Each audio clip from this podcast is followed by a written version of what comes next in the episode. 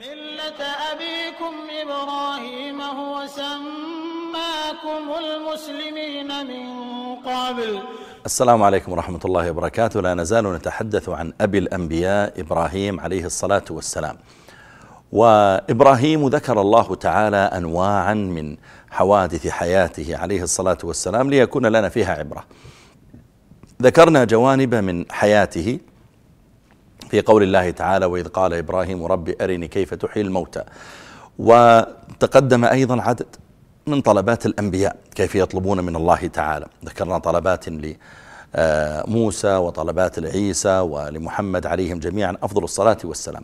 من ذلك أيضا أن موسى عليه السلام قال يا ربي علمني دعاء أدعوك به فقال الله تعالى يا موسى قل لا إله إلا الله. قال موسى يا ربي كل عبادك يقولون لا إله إلا الله. فقال الله تعالى يا موسى لو أن السماوات السبع وعامرهن غيري والأرضين السبع وضعن في كفة ولا إله إلا الله في كفة لرجحت بهن لا إله إلا الله. صارت لا إله إلا الله أثقل. ولو أن السماوات السبع والأراضين السبع جعلن في حلقة مفرغة يعني في مثل السوار صنع منها سوار هكذا حلقة لقصمتهن لا إله إلا الله. فهذا من طلب موسى من رب العالمين فعلمه الله تعالى هذا الذكر قل لا إله إلا الله. وإذ قال إبراهيم رب أرني كيف تحيي الموتى؟ طلب.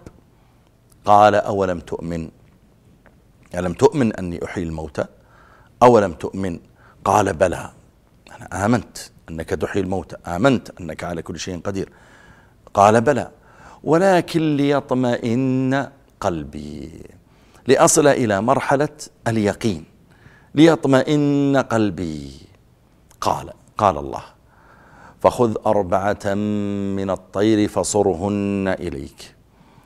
ثم اجعل على كل جبل منهن من هذا الطير جزءا. ثم ادعهن يأتينك سعيا. واعلم أن الله عزيز حكيم. جاء إبراهيم عليه السلام بأربعة من الطير. واختلف أهل العلم في هذه الطير مفسرون قالوا جاء بغراب وحمامة وصقر إلى آخره. المقصود أنها أربعة أنواع من الطير. مختلف بعضها عن بعض. ونحرها ثم نتف ريشها من هذا الريش ما جمعه من هذا الريش ما طار أثناء النتف. ثم قطعها أجزاء بعدما آه، نحرها. ثم خلط هذا اللحم مع بعضه البعض حتى لا تكاد أن تفرق قطعة لحم الحمامة عن قطعة لحم الصقر أو أو الوز أو أو الغراب خلطها خلطا بريشها ولحمها ورؤوسها.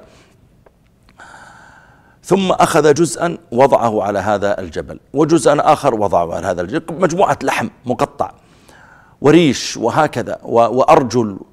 ووضع جزءا قيل على أربعة جبال وقيل على سبعة جبال. ثم تولى عنها.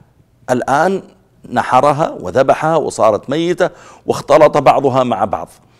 كما أن تلك الجيفة التي رآها عند الشاطئ التي جعلته يسأل هذا السؤال لما ماتت تلك الجيفة أكل منها السباع وأكل منها الطير وأكلت حشرات الأرض وقبل ذلك أكلت منها دواب البحر فجعل يقول ربي كيف تحييها؟ فلما فعل ذلك ووزع هذا اللحم في كل مكان قال الله تعالى ثم ادعهن. يأتينك سعيا.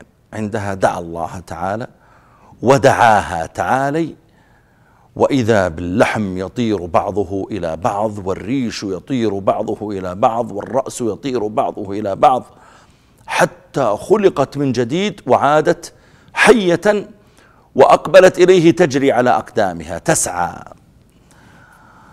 فلما رأى ذلك ورأى قدرة الله تعالى على الإحياء يأتينك سعيا. واعلم أن الله عزيز حكيم. علم أن الله تعالى عزيز حكيم. والإحياء إحياء الموتى قد وقع أيضا في غير قصة إبراهيم عليه السلام. في قصة لما آه، قتل رجل من بني إسرائيل في عهد موسى وألقي في الطريق. فقال موسى لقومه إن الله يأمركم أن تذبحوا بقرة فذبحوا هذه البقرة بعد قصة. ثم أخذ جزءا من هذه البقرة وضرب بها هذا الميت فقام حيا. فقام حيا. وقال الله تعالى عن أقوام ألم تر إلى الذين خرجوا من ديارهم عن قوم بني إسرائيل وهم ألوف حذر الموت خافوا من الموت أن ينزل بهم. فقال لهم الله موتوا ثم أحياهم. ولذلك قال الله تعالى كذلك يحيي الله الموتى ويريكم آياته لعلكم تعقلون. لما ضرب موسى عليه السلام تلك ذلك الجسد بجزء من البقرة. قال كذلك يحيي الله الموتى. فالمقصود أن الله جل وعلا على كل شيء قدير وأنه سبحانه وتعالى يحيي الموتى. لكن الإنسان إذا مات لا يحييه إلا الله تعالى. لا يحييه إلا الله تعالى. وأنه, وأنه هو المحيي والمميت. ولذلك اليوم مهما تطور الطب جاءت النصوص الشرعية أن الميت الروح إذا خرجت لا يمكن أن تعود. لا يعيدها إلا الله تعالى.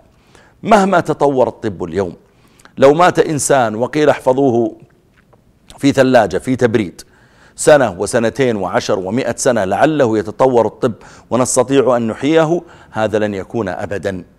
ولذلك الذي يحيي ويميت هو رب العالمين. وإذا وقد قضى الله تعالى أن الإنسان إذا مات فإنه لا يحييه إلا الله جل وعلا. وهو سبحانه وتعالى الذي يحيي الموتى وإذا نفخ في الصور أحيا الله تعالى الناس. فهذه من قصص إبراهيم عليه السلام. رب أرني كيف تحيي الموتى فأراه الله تعالى كيف يحيي هؤلاء الموتى. بقي من قصص إبراهيم عليه السلام أعاجيب. فإن إبراهيم عليه السلام له قصة في بناء الكعبة وإبراهيم عليه السلام له قصة مع آه، ولادة نبي الله تعالى إسماعيل وولادة نبي الله إسحاق. له قصة مع زوجة إسماعيل عليه السلام لما جاء إبراهيم عليه السلام زائرا إلى إلى إلى مكة وأقبل إلى بيت ولده. كل ذلك سيأتي معنا بإذن الله في الحلقات القادمة. أسأل الله لي ولكم التوفيق وصلى الله على نبينا محمد. والسلام عليكم ورحمة الله وبركاته.